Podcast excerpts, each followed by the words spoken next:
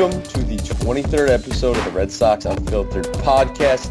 We are back after a temporary hiatus. Uh, I'm your host, Patrick Green, joined as always by my wonderful co-host, Dave Latham. Dave, say hi to everyone. How's it going, everyone? Hopefully I sound a lot clearer than I normally do. Yeah, so exciting stuff. We're actually testing out a new platform. We're using Skype to record our calls, so uh, record our podcast. So hopefully it will be better. And we have another host here, Chris Drozine. Did I say that right? Yeah, that's fine. Okay, all right, cool, cool. We, we live, we live and learn.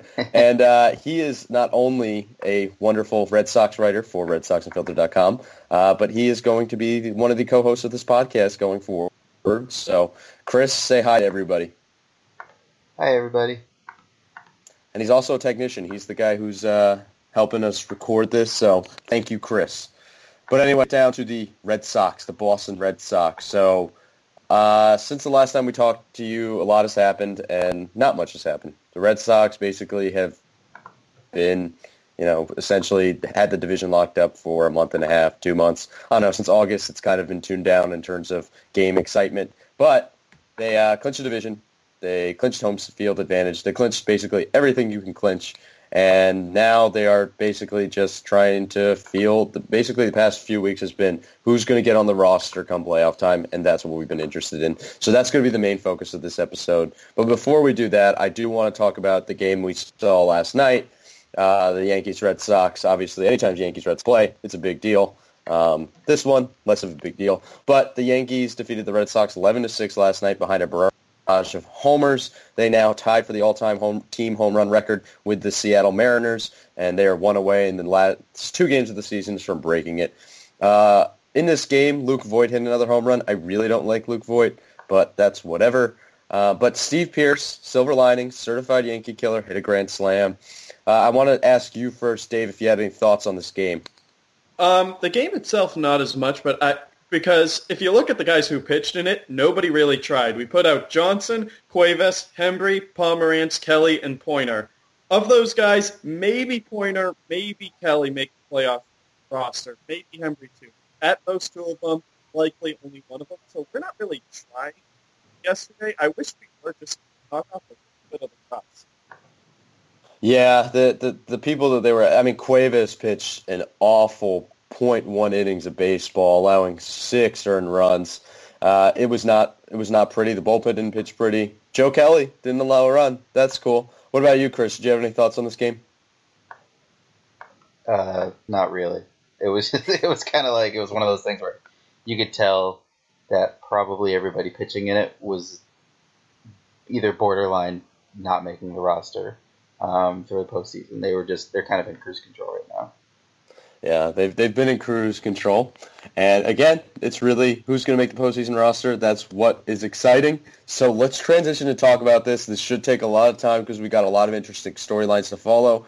I'm not exactly sure when it will be announced who made the roster. Do, do any of you guys know? Is it like Monday after the last game, or could it I'm come not, this weekend? I'm not sure when they do it, but I know Cora's already said it's 14 position players, 11 pitchers. Yeah, okay, that that makes sense. And I know he's had it set in mind, like who his people were in his bullpen like two weeks ago. So um, even though some people may think it's a petition, I think he had already had it predestined. I guess maybe. I think that's some sort Someone of. would have to really screw up to lose. Yeah, yeah, that's yeah. So um, we're gonna start out here with the bullpen. Now, the bullpen's probably the most captivating, where I expect we'll see the, the most shocking revelations come through here. Um, we know Craig Kimbrel's going to make it. Any anyone going to dispute that? No. Matt Barnes going to make it. He's been awesome this year. Ryan Brasier, uh, Nate Eovaldi, or Eduardo Rodriguez. Probably Eduardo Rodriguez. Steven Wright hasn't allowed an earned run since June 22nd. Granted, he was out from that point till early September, but still, dude's a beast. And the last two spots, there are a litter of guys who could do it. Could be Bobby Poyner, could be Robby Scott, could be Heath Hembree, could be Joe Kelly, could be Brandon Workman, could be Will Brian not Johnson. be Robby Scott. I I don't don't sleep on my boy Robby Scott. No, yeah, it's not going to be Robbie Scott. Uh, Hector Velazquez is in it. Okay, so Workman gets one of the spots. The last one to me comes down between what I think they should do and what I think they'll actually do. I'd like to see them give Bobby Poyner a shot. The kid's been great in the majors by and large. I know he hasn't been up here very long, and his numbers in Pawtucket weren't the best, but I feel like he's your best best reliever of the guys left to choose from.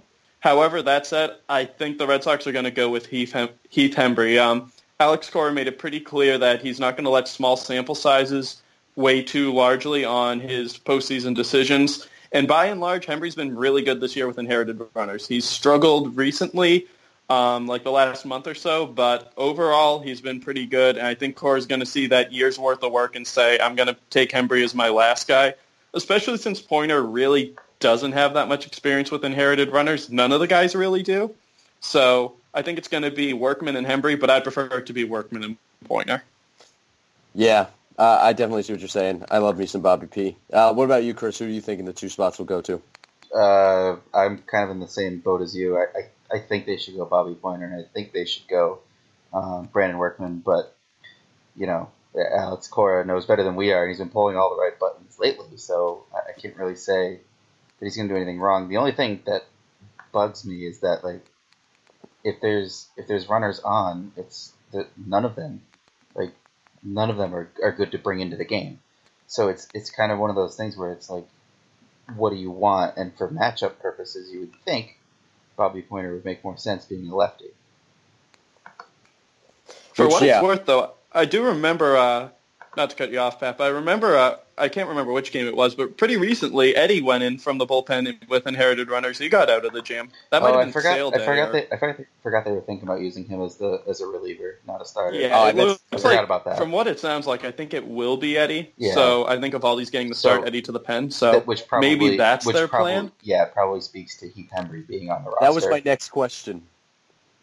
Uh, who's your fourth starter, Erod or Eovaldi? But yeah, I think it's e- Erod. Oh well, I just ruined 20 minutes of audio. I think uh, Erod will get into the bullpen. But so you're going Poyner, and you said Workman too, Chris. Yeah, uh, I mean, since I forgot about uh, Erod going into the bullpen, I'm going to change it and say it's Heath Hembree. Heath, yeah, uh, I could definitely see Heath doing it. He pitched 59 innings this year to the tune of a 4.27 ERA and 4.24 FIP. However, September's been a little rough. Uh, five and third innings with a 6.75 ERA. Uh, let's just let's just say a lot of the Red Sox relievers have not done well in September, outside of uh, Craig Kimbrel and uh, Steven Wright. But Brandon Workman, I know he's like a consensus pick, and he has a 2.69 ERA. But his fielding independent pitching, his peripherals don't look great. 455 FIP. Hembree and Joe Kelly have better FIPs than him, and FIP isn't the end-all be-all, but it's a pretty good indication of a of a pitcher's skill. Um, he has mediocre strikeout and walk stuff. I don't know. I didn't really delve deep into Workman's contact numbers, so I'd have to do that to make a fair assessment. But um, I think Brandon Workman will get one of the spots. You, if you have a sub three ERA and among this group, you're probably a lock. Um, I also really could see Joe Kelly making it. I know that might sound like the worst thing ever. Uh, time to drink. Time to drink, but he has the 4.45 ERA and the 3.56 FIP. I was actually used my last Boston Globe article on Pete Abraham's uh, his roster predictions. Well, that was a waste. Yeah, and he has Joe Kelly in there. He has Joe Kelly as the last person to get the spot, and I could see it despite the 9.39 ERA in September. Uh, yeah, Kelly's had some. He's been really. He's been an enigma all year long. Uh, we haven't brought up Brian Johnson left yet, but I still think he has a shot. He's only pitched five times this month, though. Three as a reliever. Meanwhile, Bobby Poyner, September, October, 10 and two-thirds innings, 12 strikeouts, two walks, which is a very good K to BB, with a 338 ERA. The usage he has been, the way he's been used indicates to me that they are definitely thinking about bringing him in to the postseason. And again, he is a lefty, even though Alex Cora said in the past he doesn't really traditionally care about having a lefty. Um, but I think, yeah, I'll, I'll, I'll, go with you guys and say Poyner and Workman with an outside shot for Kelly, Hembree, and Johnson because I'm really sad Brian Johnson won't make it, but I understand. Now, uh, the right. you, yeah, Erod or Eovaldi, who who should be the fourth starter, Dave? All right, so if you're asking me, I think Eovaldi's definitely earned the right to do it this year, especially if the Yankees end up winning the wild card game. Everyone know he's been lights out in his two starts against the Yankees this year, but he's pitched really well against the playoff teams. I know it's been really great or really bad with Eovaldi. There hasn't been much middle ground, But if you look at Eduardo Rodriguez's postseason numbers, I don't have them in front of me right now, but I wrote an article on it. Against postseason teams, like guys, teams that will make the playoffs, Eddie has like a 6 ERA and uh, pretty much all the peripherals back up that he's just been terrible. He's been fantastic against the bad teams, but against the good ones, he's really struggled this year. So I think that's definitely a guy, and I love Eddie. It hurts me to say this, but I think Eddie has to go to the bullpen in the postseason. Let Eovaldi be the fourth starter.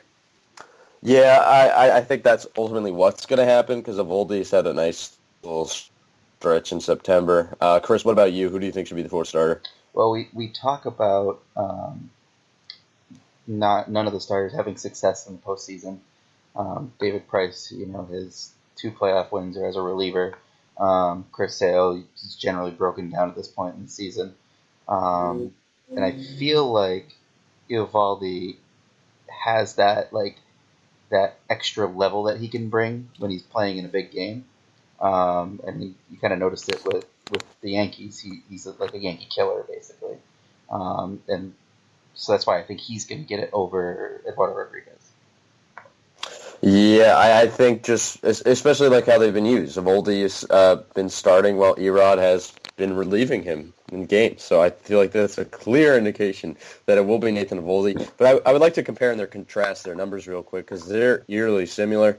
Erod, 369 ERA on the season, 357 FIP. Uh, 2.4 fWAR, 388 XFIP. Those are good numbers. Eovaldi, 388 ERA, 368 FIP, 376 F, XFIP, 2.1 fWAR. Now, Erod's going to get you more strikeouts. They both are susceptible to some hard contact here and there, and Eovaldi obviously has a better command. So it's really like you could flip a coin, and I think effectiveness will be about equal.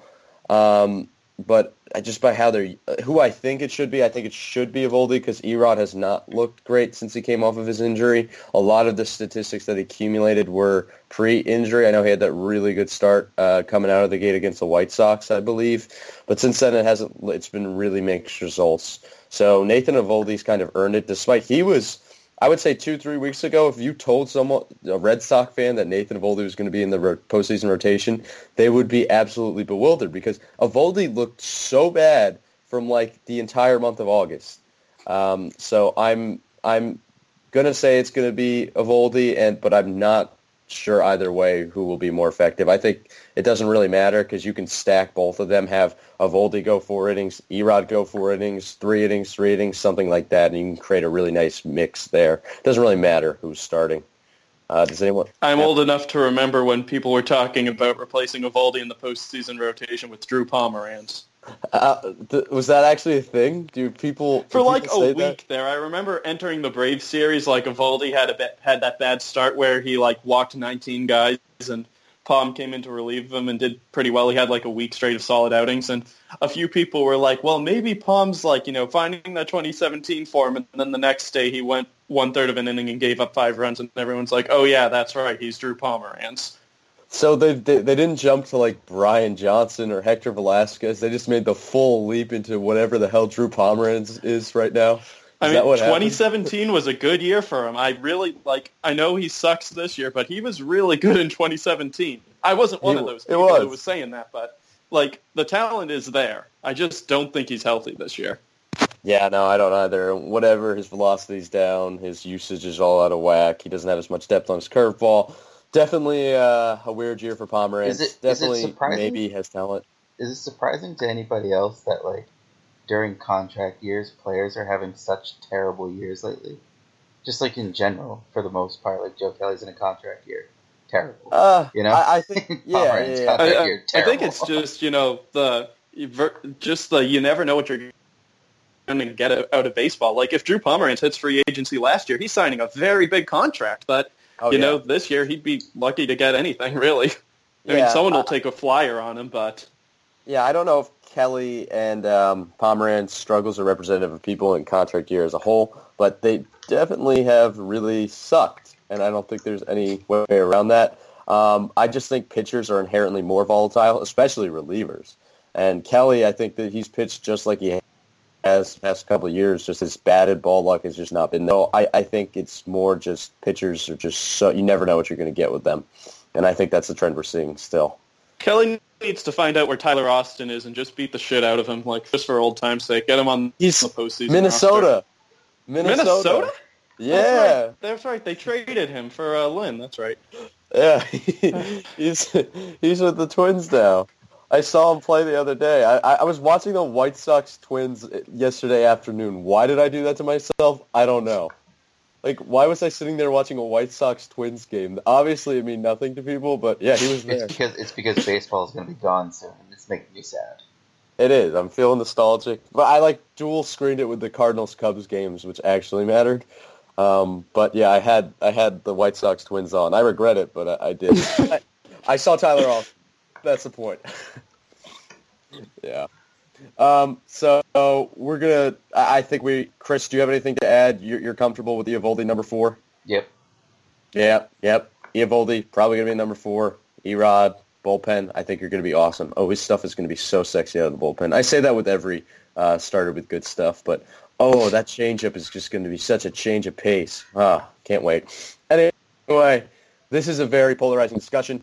Uh, I think we talked about this earlier. Alex Speier wrote an article attempting to fix Chris Sales if he has like this perceived problem. Um, because his last two starts, he's allowed five earned runs and he's only gone like seven, eight innings. Um, and his fastball velocity is down. Last start against the Orioles, it was 90.2 miles per hour, and the one before was 92.8 miles per hour on average. And, you know, he's a guy who usually sits around 94, 96, so this was a little weird. Um, I he is coming off of an injury. He's working his way back. I don't know how concerned I actually am. Uh, Dave, are you concerned about this at all? I'm a little bit concerned. Um, I think Sale will fix his mechanics. Alex Speier did a great job diving into it. Um, really, I don't know where he gets his stats, but he was saying, like, mentioning where Chris Sale lined up on the rubber relative to home plate, where his release point was relative to the rubber, and he really kind of like pointed out the different in Sale's mechanics. And Chris Sale's just such a nuanced, like smart guy in the game. He he will figure out his mechanics. I don't doubt that. What I am a little worried about is the fastball velocity. Obviously, Sale's been hurt the second half of the year, a good chunk of it. He has a history of tail uh, tailing off his production as the year goes on, so I'm a little worried about the fatigue. And in each one of his last starts, his fastball velocity has decreased just a little bit every single time. So I'm a little worried about that. But the optimist in me is looking back into April, back when uh, everyone was worried about Chris Sale's velocity. He wasn't hitting like, you know, high mid 90s. He was like stuck in the low 90s. And he was still a good pitcher, but he wasn't Chris Sale.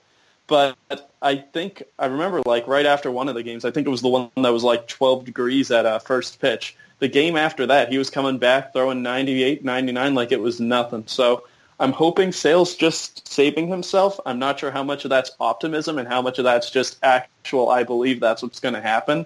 But I do think that Chris Sale hasn't been giving it everything he has. And obviously, when you're in the playoffs, he's going to give it everything he has. Uh, my first takeaway from that is uh, mention regarding Alex Speier and where he got his stats. I would say Brooks Baseball. I don't know if you've ever been there, but they have like all that release point uh, where they actually line up on the rubber kind of information. Really good stats, especially if you're trying to look at pitcher data. So I implore everyone here to check that out because they have some really cool stuff. Um, Alex Speier, also a genius. Chris Sale, I could see him throwing 100 miles per hour on his first pitch in his first postseason start. Uh, Chris Sale, I, I don't know why his fastball velocity is down, but even in those games, his strikeout to walk ratio was 15 to 1.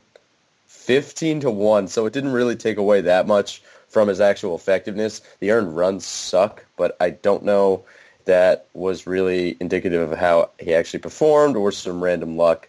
Uh, what about you, Chris? Are you comfortable with Chris Sale going into the postseason?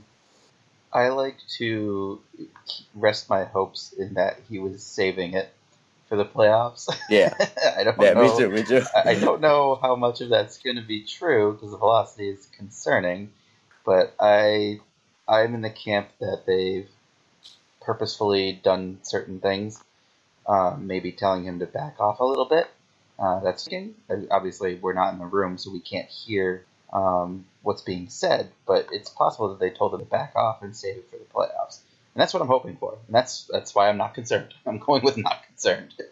Yeah, I mean, even given how Alex Cora has emphasized this conservation strategy throughout the year, and in the beginning he was kind of, I don't know if he was intentionally uh, throwing slower to save his arm, but he was throwing slower, and there's no getting around that. It didn't really impact him much in the way of effectiveness, but he was throwing slower. Fastballs really have wear on the arm, and he's even throwing less fastballs. It's not like he he's throwing the same amount as percentage-wise. His fastball rate has gone down compared to an average Chris Sale start. So that's also interesting to note. But again, I'm not overly concerned. I think Chris Sale, even with diminished velocity, is a top five pitcher in baseball. I hope we can get this dominance into the postseason. I would love for him to throw 98, 100, 96, whatever. Uh, but I'm not concerned at this moment. I think he should be okay. Yeah, Chris Sale at 60% is still better than the majority of pitchers in baseball. Yep, yep. Chris Sale, is he the AL Cy Young in your mind? Try to oh, ask a question. That is tough. That That's tough just because he missed so much time. Like, yeah. I know if he had if he had made one or two more like really good starts, it's a no-brainer for me. But you do have to factor in availability. That's a big part of being a starting pitcher. Yeah, oh, that's that, tough. That is tough. That is going to be an interesting conversation because on Fangraphs, I think Jay Jaffe wrote an article lobbying for Chris Sale, despite his abbreviated appearance, to win the Cy Young. I think he would have like the least amount of innings. Uh, I might be ever, well, besides a reliever of a starter to win the Cy Young if he were to do so. Um, so that that would be pretty interesting. Uh, I think Verlander's still in the conversation. I think um, who uh, Gerrit Cole. Did Trevor Snell Bauer. trail off in the second half of the year? Oh no, no, no! Blake Snell's doing fine. There, there we go. I cannot believe I missed Blake Snell. His peripherals at one point were not as good as his actual ERA, but Blake Snell will be up there. Actually, Blake Snell will probably win. I can't believe I just blinked on Blake Snell. I was uh, gonna say like that. That was the first one I was thinking of, but I haven't followed like the Rays that that closely. I'm like, did he have a terrible yeah. August or something? Like, no, but it, it was it's surprising because Blake Snell's actually 12th in Major League Baseball in Fangraphs WAR. His ERA is like the best among starters by a landslide. American League starters. Jacob Degrom has the National League, but Cole, oh, yeah, Degrom's the best in baseball. That's not even close. Yeah, Bauer, Cole, Verlander, and Sale are all ahead of him in terms of fWAR. So is Carlos Carrasco and Corey Kluber. It's just because his peripherals are not as good, but he's really been absolutely amazing. And I, I bet you push comes to shove, he'll win. Uh, what about you, Chris? You think Sale's the Cy Young Award winner? Uh, so I think this will be telling of what where baseball is going. So if he if he wins, it opens up the floodgates of well, it kind of speaks to where baseball's going, where pitchers aren't going as long into games and all of that. So the innings aren't there. The stuff is there, and the stats are there. The strikeouts are there. Everything's there. But the only thing that's missing is the innings, and that's why I think that it he won't win just because the innings aren't there. I think I think it, like like you guys said, if there were, if there was one one or two more starts, he could probably win it. But because he doesn't have that opportunity, he's probably going to lose it because of that. Yeah, and I agree. I don't think he will win, but his value in his the start he has made and the appearances he has made has been so like he's accumulated so much value in those starts, especially rate wise. He's been better than any American League pitcher. That there is a viable case. September has not been con- great in terms of bolstering that case, but I think he'll still be a candidate. I think he might get one or a couple votes, uh, but yeah, I, Blake Snell will probably win, even though he does his peripherals are not as good. Um, so now we're going to segue into Rafael Devers. Before we, you got something to say? Take coming for you guys. I don't think he'll win it, but I think Blake Treinen deserves a lot more uh, consideration than he's getting.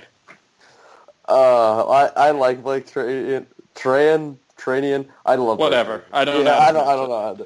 Blake Treinen, it's great. I'm going to say Treinen. Uh, he's awesome. I know he's a reliever, but like his ERA is 0.79 right now. Come on. Uh, he's a reliever. Uh, I don't know. It's hard to. I, I told you it was a hot take, and I don't I think know. he'll win it, but I I, I, I think he should finish top five. Yeah. Oh yeah. I could definitely see that, and it's just like it's so hard to accumulate the same amount of value as a reliever compared to a starter. Um, but if there's any reliever I'm giving to, it's going to be him. What he's going to win the uh, what's the reliever award called? I'm blanking on it. What I forgot what it's called whatever. He'll win reliever of the year or whatever the hell it's called. Anyway, I didn't even know they had that. They do. I have a reliever of the year. It's I don't want to say it's a Mariano Rivera award. It, ah, I can't remember. I don't know. I remember playing MLB this show, and my relievers would win, and it would be called something particular. But whatever. You guys can Google it. You have that ability. Uh, so Rafael Devers, does he make the playoff roster? He's had a really hot stretch lately, and I think that's kind of alleviated this discussion a little bit. But there was a lot of lot of concern is is Rafael Devers have a place here, especially with Brandon Phillips' emergence. I think Phillips has just not been playing enough nor effectively enough for this to even be a conversation anymore. But Dave, do you think Devers makes the playoff roster? Yes, yes, yes, a thousand times yes. okay, yeah, I, I, knew the answer going into that. I, I know you're a big fan of Raffy's big stick, and he deserves it. I mean, he's been he's been really hot uh, the last month, uh, last month, last half month. Uh, what about you, Chris? Do you think Devers deserves to make the playoff roster? Yeah, he does. Um, side note on the reliever thing, I think it used to be called the Rolaids Relief Award. Um, but not the Mariano Rivera Award. Now it is. Now it's the Mariano Rivera. Yeah. Oh my god. The AL the AL is Mariano Rivera. The NL is Trevor Hoffman. That I had Trevor Hoffman in my mind too, and, and that's like, only been since 2014. And Craig wow, Craig Kimbrel has won the NL and the AL one. Wow, good for him. Yeah, Hoffman and Rivera. wow, that was a complete shot in the dark. I was like, why do I think it's called the Mariano Rivera Award? I think, I think the, I safe a bet as any. Best I think the video game thing. I think the video game thing you were alluding to was the Rolaids relief pitcher or something like that. Yeah. Um, I think yeah. that's what you were alluding to. Yeah, because I used to play back in the day, and I remember having. I knew it used to be called something, but then I was like, wait, I think it's the Rivera Award now, but that didn't make sense because when I used to play those games, Rivera was still pitching. That would just kind of be very presumptive and, mis- and biased if it was called the Mariano Rivera Award. that, and if that, they do it for anyone, they do it for Mo, though. They so. would, yeah. Uh, but what about you, Chris? Does Rafael Devers make? Does you said he deserves to make it, right? Yeah, yeah, he does. I mean, he he kind of came back almost with vengeance, you know. Um, so I, I, think he's played himself back onto the roster. Now, let me ask you a follow-up question to this. Does Devers deserve to be their starting third baseman? You go first, Chris. Uh, yeah, only because I have a hatred for Eduardo Nunez. So I don't think that's irrational. Uh, what about you, Dave? Absolutely, 100%. I know Devers is a liability on defense, but his bat is too good to put on the bench. He hasn't had that much success as a pinch hitter. Granted, he's done it like five times in his career, but I think in those five times he struck out three or something crazy like that. The point is he's most effective in the lineup, and it's not like Eduardo Nunez, fantastic fielder anyway. This guy's not winning gold gloves. I know he's better at things at second, but he's not good per se. He's just not a train wreck. So I'd give, give me the upside of Devers at the plate over the defensive upgrade of Nunez any day of the week. If you're yeah. if you're a WAR guy like I know you are, uh, Devers is actually uh, positive WAR. Where yeah, one point one. Nunez is negative WAR. Negative point five. yeah, he's negative point five. So it's not. It shouldn't even be a conversation. Uh, the thing that gets me is I didn't even know the narrative that Nunez was. Is is it true that his defensive metrics are so much better at third than they are at second? Because I know he was an awful second baseman defensively, and that sucked a lot of his value. I, I don't like I don't like defensive metrics, and sample size is that small. I just go off the eye test, and the eye test says he is a significantly better third baseman than second baseman. He doesn't have the speed or range to really play second. He's better at third, although he doesn't have an ideal arm for it. Yeah, I, I think second second base he had negative 15 defensive run save. In, holy crap! Holy shit! In 70, 74 games. What is that true? Let me let, That's let what me, Baseball uh, Reference says. Uh, holy Just, crap! Dustin Pedroia in a wheelchair is better than that. and at, at, third base, he's negative four. So he has been better at third. How many? How many games? How many innings at third? Uh, Do you third, have that number? Hold on, I, I scrolled away from it. Sorry, I put you on the spot. Look, look so, so like I said, like I said, train wreck at second, kind of bad at third. So yes, it's an upgrade, but is it's it really? 44 games, 359 innings. Yeah, I'm on it too. This is actually a true stat. Negative 15 DRS at second. Negative. It's like the Chris Davis of fielding. Yeah. wait, wait. What about Rafael Devers? Where's he at? I gotta see this. He's like his defensive metrics aren't bad. I'm going down. yeah, because for, for every for every routine Devers throws guys, into the bleachers, he's guys, he robs a double down guys. the line. He's great when he doesn't have time to think about it. He's negative 13 defensive run saved. okay. Never, so wait, Nunez is a worse second baseman in a far smaller sample size than Devers is at third. E- yes. Wow, I didn't know Nunez was that bad. Well, to be fair, yeah, Devers has the uh, he has a lot more innings. Yeah, his defensive that's surprising to me. I mean, I guess he gets the positional adjustment, and his UZR, his ultimate zone rating, I think is what Fangraphs use. They don't use Baseball Reference. Uh, Baseball Reference, I think, uses DRS. His UZ, he his ultimate zone rating is not as bad as um, Si- Nunez's. Since you mentioned since you mentioned Chris Davis, he's negative four defensive run save in one thousand ten innings. Wow, So we're learning a lot here. yeah. So, um, is there?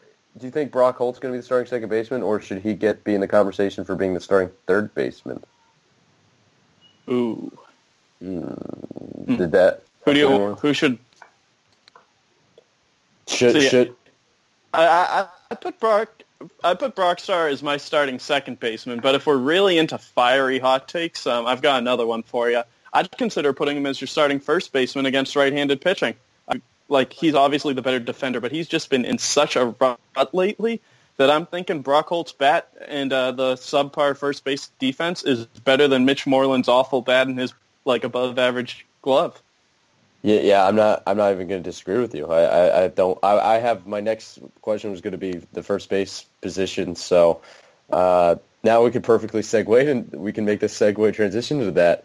Do, and you don't think Mitch Moreland should play? I, I think Steve Pearce should play all the time. I think he's. I think he can. He's capable against righties and and obviously he's superior against lefties. But I think Pearce should be the everyday first baseman this season. He's got 120 plate appearances, 959 OPS. He's been great.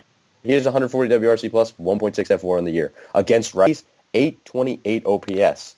That's for his career. It's not like this is just a small sample size. Against lefties, 853 OPS, 130 WRC plus, obviously good. But against righties, 743 OPS, 103 WRC plus. Moreland, uh-huh. meanwhile, who's been a 99 WRC plus, point FY, 5 fWAR player this year. Against righties this year, 775 OPS. Now it's a larger sample, but that is still about roughly 45 points lower than um, Pearce against righties. And for his career, he has 103 WRC plus against righties, which is the same number that Steve Pearce has. So they have the same career WRC plus, same amount of damage against righties in their career. And Pearce has actually been a superior base running base runner. It's not even close. He's been the hotter bat, and his fielding has been almost the same as Moreland's in terms of defensive metrics. I don't know how reliable that is, but that's there. I don't think I, I think Holt as an alter as a platoon partner for Pearce is could be really fun. I think that that's cool. I get behind that. But I also think Steve Pearce could take over as everyday first baseman easy and be a, a significant upgrade. True story. Hmm. that, that was a lot of information. My brain hurts now. Do you need a brain break? Hey, brain break. Here, Give me, give me, break. give me three seconds. Give me three seconds to recover. All right, uh, I'll uh, I'll go while you uh, recover, Chris. I didn't know uh, Pearce was that good against righties. I mean, I knew he was better than Moreland was, which really isn't saying that much. But yeah, I guess he's a slightly above league average hitter against righties, great against lefties, and obviously is a much better defender than Holt is. So yeah, probably yeah, I'm with you. You sold me, Steve Pearce, Yes. everyday first baseman, all Yeah. like throughout the playoffs. Let's do it. Yeah, wow. That that was the first time I've ever sold anything on anyone. It feels good. Um, what about you, Chris? What do you think about that? Um, I think your numbers are solid, and I'm going with you on that one. Uh, Cool. Yeah, just 'cause I, I, Mitch Moreland's been on like a, he's just been downward trend since a while ago. So I, I just don't think he, um, he he should play over Steve Pearce. You know, I think Steve Pearce has actually earned it, especially if it's against the Yankees. That's what I was just about to add. Yeah, if it's against the Yankees, you do not sit Steve Pearce out. You, You find a way to not. bat him one through nine, like Yeah. just every time.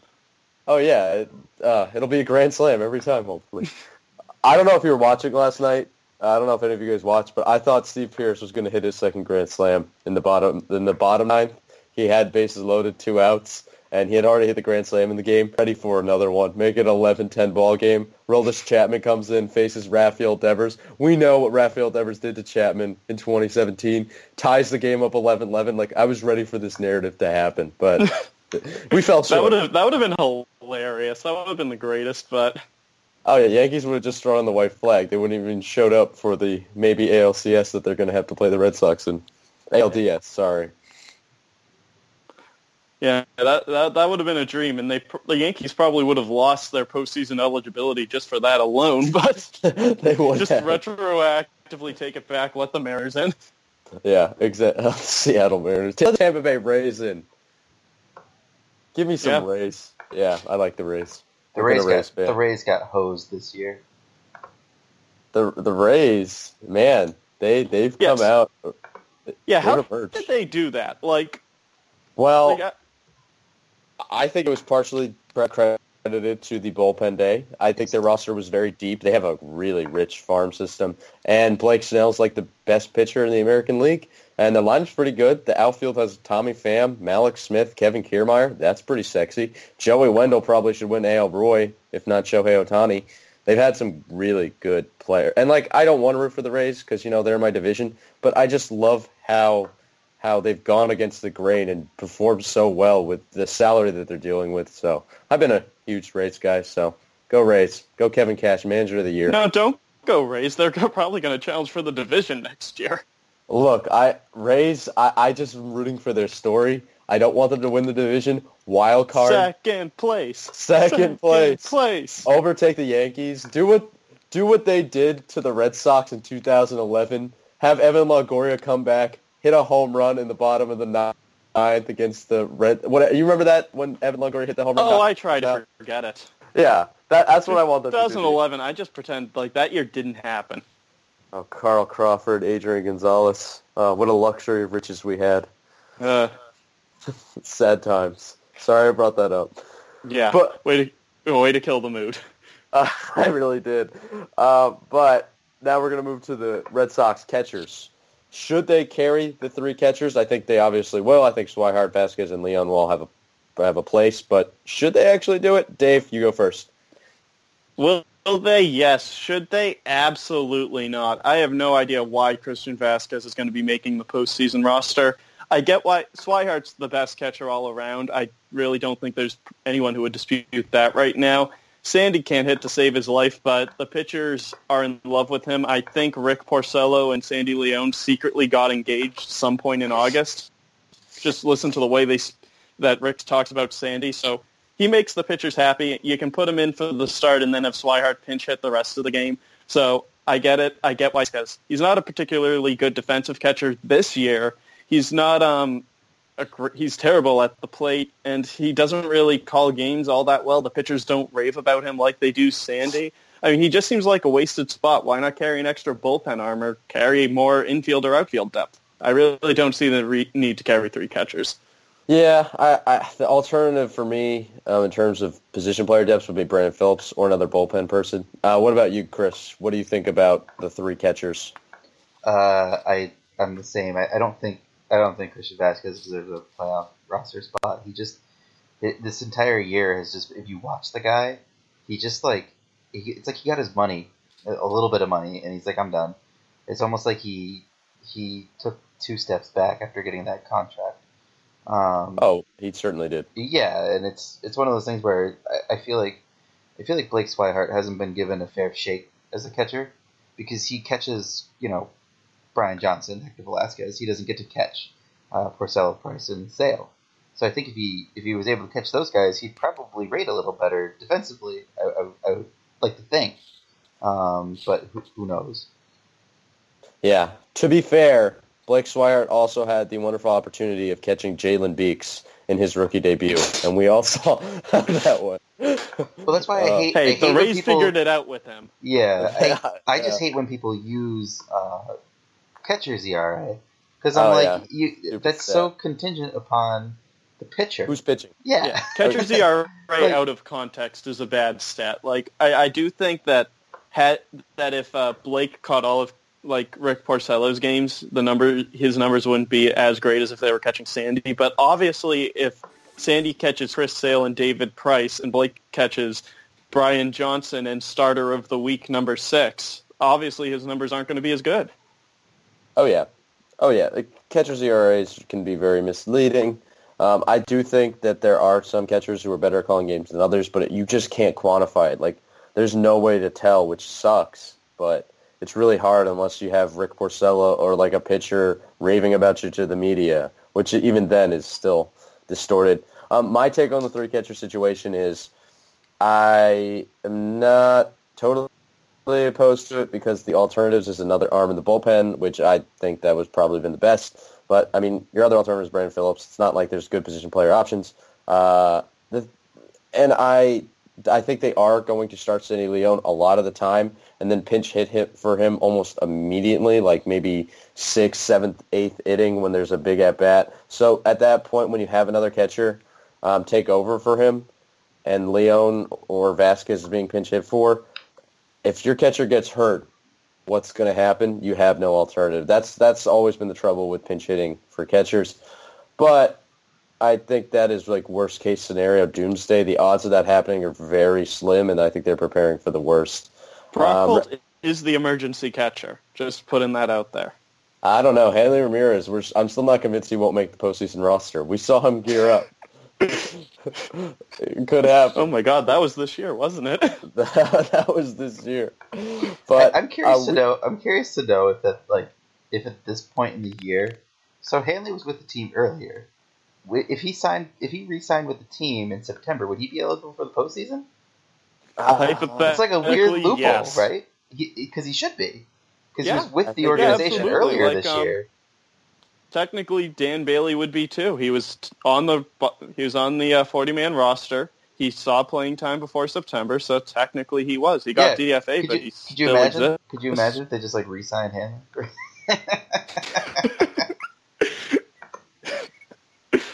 oh my god, that'd yeah. be the greatest comeback story since like ever.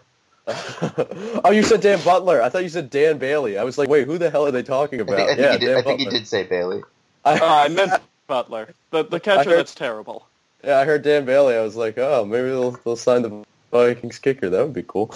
That'd be okay. Look, look, fantasy football season's happening. Yeah, he's my kicker there too. So yeah, it, it's it's a, it's on a lot of our minds. But once... uh, I've, I've got a lot going on in my life right now. Okay. uh, but I, okay, Red Sox catchers. I talked to. I said this before the podcast when we were talking. Dead last in Fangraphs WAR a negative 1.9. That is so bad. People are complaining that Dombrowski didn't get a reliever. Your catchers have a combined negative 1.9 fWAR. The next closest team to that is a negative 0.3 fWAR, which is the Arizona Diamondbacks. That's a 1.6 differential. If the Red Sox had just a, a decent catcher and there were they were out there. Like an average like even below average catcher they might have 110 100 they might have the winning record. Because their catchers have been that bad. Their WRC plus is 45 which is also dead last in the majors by the way. The next closest is the Orioles at 56 I'm very passionate about this. I think uh, our our our our anger towards Dombrowski and his lack of inactivity with the bullpen is misguided and needs to be directed to the catcher position because this was obvious. They all can't really hit. They all can't really play. So I think they should have gotten the catcher. My hot take. I'm mad about it. But but we move on. Uh, who would you rather face? The Oakland Athletics or the New York Yankees? Obviously, they play each other in the AL wildcard game in New York on Wednesday, I believe, at 8 o'clock on ESPN. Don't miss that. I have no. I don't really care if you miss that, but I just repped it anyway. Uh, Dave, who, who who would you rather face? This is going to sound blasphemous, but give me the New York Yankees. I think we match up a lot better against them than we do the Athletics. The Yankees really haven't been the same team in the second half of the season. Um, they lost Aaron Judge for a long time, and obviously that hurt their record. But since Judge has come back, he really hasn't been hitting anything that well. He had a homer yesterday, but still. Um, Stanton's been terrible through September. Sevy's had a rough second half of the year. Beatable team. It won't be easy to beat them, but it feels like a beatable team. He's starting a wild card game for them, so they really, you know, their best bet in the they, they won't be able to use him game one. So really, they're going to have to be rolling out a Severino who struggled recently. So I'd much rather have the Yankees. What about you, Chris? The athletic, the athletics will beat Jesus out of me, um, just because we know how both the bullpens are super important and I think their bullpen like just kind of destroys the Red Sox bullpen. Oh yeah. Um, and I think given that the Red Sox have had the number of the uh, Yankees in their pitching, basically, I think the Athletics are a really good roll, road team. I believe that's a correct thing. I could be wrong. I haven't looked it up. I, have heard that before. So I, I, I'm more in the camp of the Yankees. When the Yankees play the Red Sox in Fenway, the Yankees do worse, and vice versa. So, given that the Red Sox have home field advantage, I feel like that it's better to have the Yankees given their home road splits with the Red Sox, whereas the Oakland A's came to Fenway, one, two out of three, I think it was, and then the, the Red Sox went to Oakland, and same thing happened. So I, I just like the idea that um, the Yankees generally seem to be worse at Fenway. Yeah, I I see what you're saying. I think that may be too small of a sample, might be too fluky, but I, I will actually go against you guys, and I, I would rather face the Oakland Athletics. I'm sorry. Uh, they both have elite offenses. They have 110 WRC plus, which is tied with the Yankees, Red Sox, and Astros for the league lead. It's a four-way tie up top, so the offensive production is about the same. Um, and the Athletics actually have the most WAR of any offensive position of any position players, so they've accumulated the most WAR in that area. They have a really good offense. People don't think about it, but when you got Matt Chapman, Khris Davis, Matt Olson, Jed Lowrie, there are some sneaky guys who are doing some real damage. The bullpens for both teams are elite. Yankees bullpen's grades a little better than the Yankees. Um, and the rotations where it really is a difference for me. The Yankees rotation is fourth in Fangraphs WAR, ERA, and 384 FIP. That's among the best. Uh, and they have Severino, Tanaka, J. Happ, and CC Sabathia. Meanwhile, the A's rotation is 20th in fWAR, 7.7 WAR, 4.17 ERA, and 4.39 FIP. Instead of Severino, Tanaka, Happ, and Sabathia, you're getting Mike Fiers, Trevor Cahill, Daniel Mengden, and Edwin Jackson or Brett Red Sox over Sevy and Tanaka. Despite Sevy's struggles, uh, he's had he's kind of rebounded a little bit in the last month here. So I'll athletics. I mean, for the story, I'd love the Yankees Red Sox to play. That would that would make that would be more.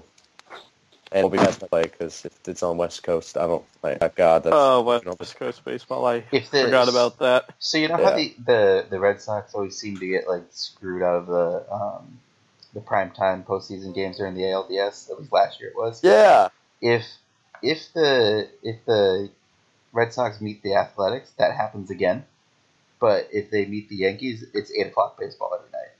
And, Which I, I would love. And New England doesn't get to sleep ever. yeah, because I mean, it, last year I was missing the games because there was like what there were a lot of in the afternoon the, with the Astros. Yeah, there's a good amount of that. I I think they were all. I think they all were in like the four o'clock I think. I, I had right. class the whole time. Like I think I watched two games of that series. It was maddening. It was hurtful. I should have skipped class. Actually, no, I shouldn't. The results weren't good. That was a rough series. that was rough. But yeah, uh, I'd rather face the Oakland Athletics. Their rotation is very not good, for lack of a better adjective. Um, but I think that's actually going to do it for this episode of the Red Sox Unfiltered podcast. Uh, Dave, do you have anything further to talk about? yes, I, I, do. The Chris Davis that's not on the A's, the the one on the Orioles. It would not be. I, I gotta shit on the Orioles because they're the Orioles. So Chris Davis finished his year with a negative 3.2 WAR and a 168 batting average. That batting average is the lower lowest in Major League Baseball history.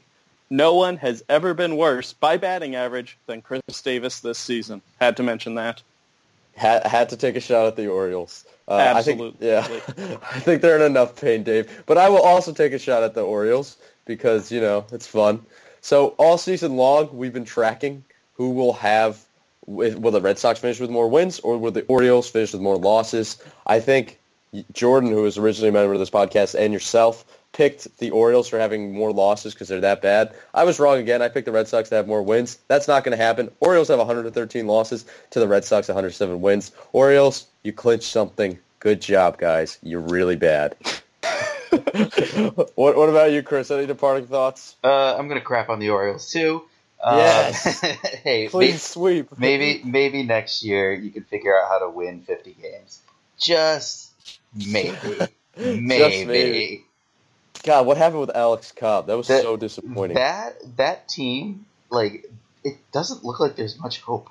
Like, I saw, was it? Oh a, no, they're, I saw. yeah, tweet. their farm system's pretty bad too. I saw it? oh, absolutely trash. I saw a tweet about like the top. I think it was the war leaders of the Orioles. I think I saw it, and it was like it was Kevin Gausman who was traded, Manny Machado who was traded, uh, Jonathan Schoop who was traded, and Richard Bleier, who's out for the year, and then there was I think I don't even know who that is. and I think Jonathan Villar, who was traded to the Orioles. So like literally nobody that's with the organization or that was with the organization the entire year is their leaders in WAR. I think it was WAR, but it's still astounding to me. the Orioles are an astounding team, and not for the good way At- that at you the usually beginning- associate. At the beginning of this year, I thought the Rays were the dumpster fire of the AL East. I, I 100% thought that, and I was 100% wrong, and I 100% own that. yeah, I, I I did not. I like I saw the Orioles being bad, but not this bad. I don't think. I, uh, I, I was thinking like if everything broke perfect, they could compete for the second wild card spot just because Machado's that good. But my God, this is historical. Yeah, Well, I, I like- thought I thought they'd top out at seventy wins, and that would have been a significant improvement over what they've done this year. That's almost that's like practically double, and I'm That's- not even exaggerating that much. You're not. Uh, so, in synopsis, if you've been listening to this podcast since the beginning, Red Sox are good. Orioles are really, really bad. Thank you guys for listening. As always, you can listen to this on Spotify, on iTunes. Um, and again, go Red Sox. Next episode we'll have will probably be in the midst of the postseason. So, yeah, let's get the Yankees Red Sox tonight. I think that who's Nathan Eovaldi's pitching tonight? Who's pitching for the Yankees? Anyone know? I, I want to say it's Lynn, but don't quote me on that. I yeah, because I, I think it is Lance Lynn. Anyway, enjoy that, and we will be back next week. Thank you guys for listening. As always, go Reds. Bye, guys. Later.